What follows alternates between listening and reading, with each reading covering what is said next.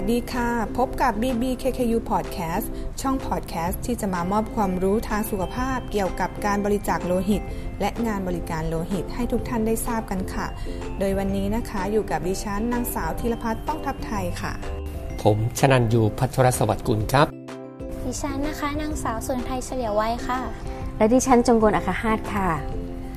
หลังจากที่เราเปิดตัวอีพิโซด0ไปนั่นก็คือการแนะนำรายการและผู้ดำเนินรายการหลักกันไปแล้วในสัปดาห์ที่ผ่านมานะคะครั้งนี้คืออีพิโซดที่1ค่ะพอดแคสต์ของเรามีความรู้มากมายรอที่จะบอกกล่าวให้ทุกท่านได้ทราบค่ะวันนี้เป็นเรื่องที่กำลังมาแรงและใกล้ตัวเราเป็นอย่างมากในสภาวะการเช่นนี้นะคะนั่นก็คือโรคติดเชื้อไวรัสโควิด -19 ค่ะทุกท่านคงจะได้รับความรู้และความเข้าใจเกี่ยวกับโรคระบาดนี้กันมามากพอสมควรแล้วตามช่องทางต่างๆนะคะซึ่งวันนี้ BBKKU Podcast ของเราจะมานำเสนอความรู้เกี่ยวกับการฉีดวัคซีนเพื่อป้องกันไวรัสโควิด -19 กับการบริจาคเลือดค่ะหลายๆคนยังมีข้อสงสัยนะคะว่าเมื่อฉีดวัคซีนแล้วจะมีแนวปฏิบัติต่อการบริจาคเลือดอย่างไรวันนี้เราจะมาพบกับป้าตุ๊กนะคะผู้ที่จะมาไขข้อสงสัยในประเด็นต่างๆค่ะค่ะสวัสดีค่ะก่อนอื่นเรามารู้จักชนิดของวัคซีนกันก่อนดีไหมคะชนิดที่1นะคะทำจาก mRNA ได้แก่ยี่ห้อ Moderna และ Pfizer นะคะ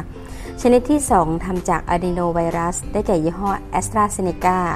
และชนิดที่3ทำจากเชื้อตายค่ะได้แก่ยี่ห้อ Sinovac ค่ะก็เป็น3ชนิดที่เรารู้จักกันในวงกว้างในบ้านเรานะคะใช่ค่ะพอดีเลยครับประตูเมื่อวานนี้ผมไปฉีดวัคซีนโควิดมาพอดีไม่ทราบว่าจะสามารถบริจาคโลหิตได้ไหมครับหากมีประวัติไปฉีดวัคซีนโควิด -19 มานะคะไม่ว่ายี่ห้อใดก็ตามขณะนี้คลังเลือดกลางมหาวิทยาลัยขอนแก่นให้งดก่อน1สัปดาห์ค่ะพอดีหนูไปเห็นตามโซเชียลต่างๆค่ะบางที่ก็บอกว่าให้งด1สัปดาห์บางที่ก็บอก1เดือนค่ะบางที่ก็ไม่มีการงดเลยนะคะแล้วสรุปยังไงอะคะป้าตุ๊ก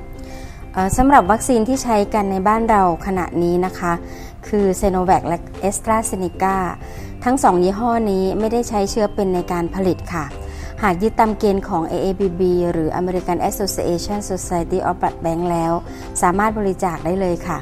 แต่ถ้าเป็นฝั่ง UK หรือว่าฮ่องกงเขาจะขอให้งดไปก่อน1สัปดาห์ค่ะแล้วสำหรับคลังเลือดกลางมข.ของเราล่ะคะสำหรับคลังเลือดของเรานะคะได้ประชุมหารือกันแล้วเราจะเอาตาม UK หรือฮ่องกงค่ะคือให้งดก่อน1สัปดาห์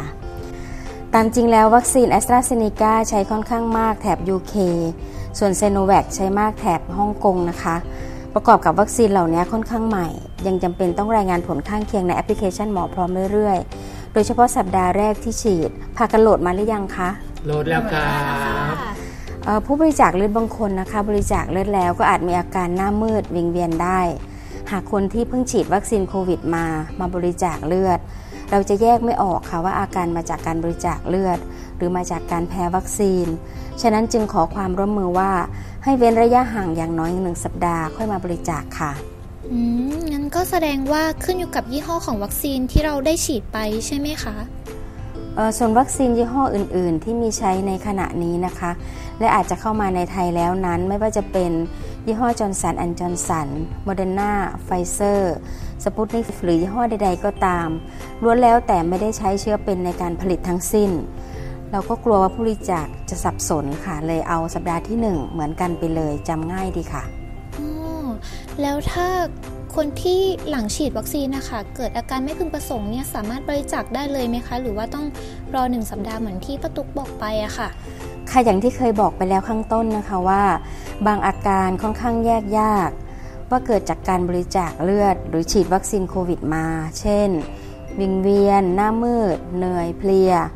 เราเลยต้องการให้ผู้บริจาคที่ฉีดวัคซีนรักษาตัวให้หายเป็นปกติดีก่อนค่ะแล้วเว้นระยะต่ออีก1สัปดาห์ค่อยมาบริจาคเพราะสุขภาพของผู้บริจาคโลหิตคือสิ่งสำคัญที่สุดสำหรับเราค่ะวันนี้เรามาคุยกับป้าตุ๊กได้ความรู้มากเลยนะครับน้องสายังไงขอบคุณป้าตุ๊กมากนะครับขอบคุณป้าตุ๊กมากค่ะยินดีค่ะค่ะก็ได้รับความรู้กันไปเพียบเลยนะคะสำหรับการฉีดวัคซีนป้องกันโรคไวรัสโควิด -19 กับการบริจาคเลือดค่ะสำหรับครั้งนี้นะคะต้องขอขอบคุณนายแพทย์รณฤทธิ์บุญยรัตน์ค่ะอาจารย์ประจำคลังเลือดกลางคณะแพทยศาสตร์มหาวิทยาลัยขอนแก่น ที่ให้คำปรึกษาและข้อมูลดีๆในครั้งนี้นะคะหวังว่าจะเป็นประโยชน์แก่ท่านผู้ฟังทุกท่านนะคะวันนี้อีพิโซด1ของเราก็จบลงแล้วค่ะอย่าลืมติดตามรับฟังพวกเราด้วยนะคะช่องทางการติดตามก็คือท่านสามารถรับฟังพอดแคสต์ของเราได้ทาง Spotify และ YouTube ค่ะ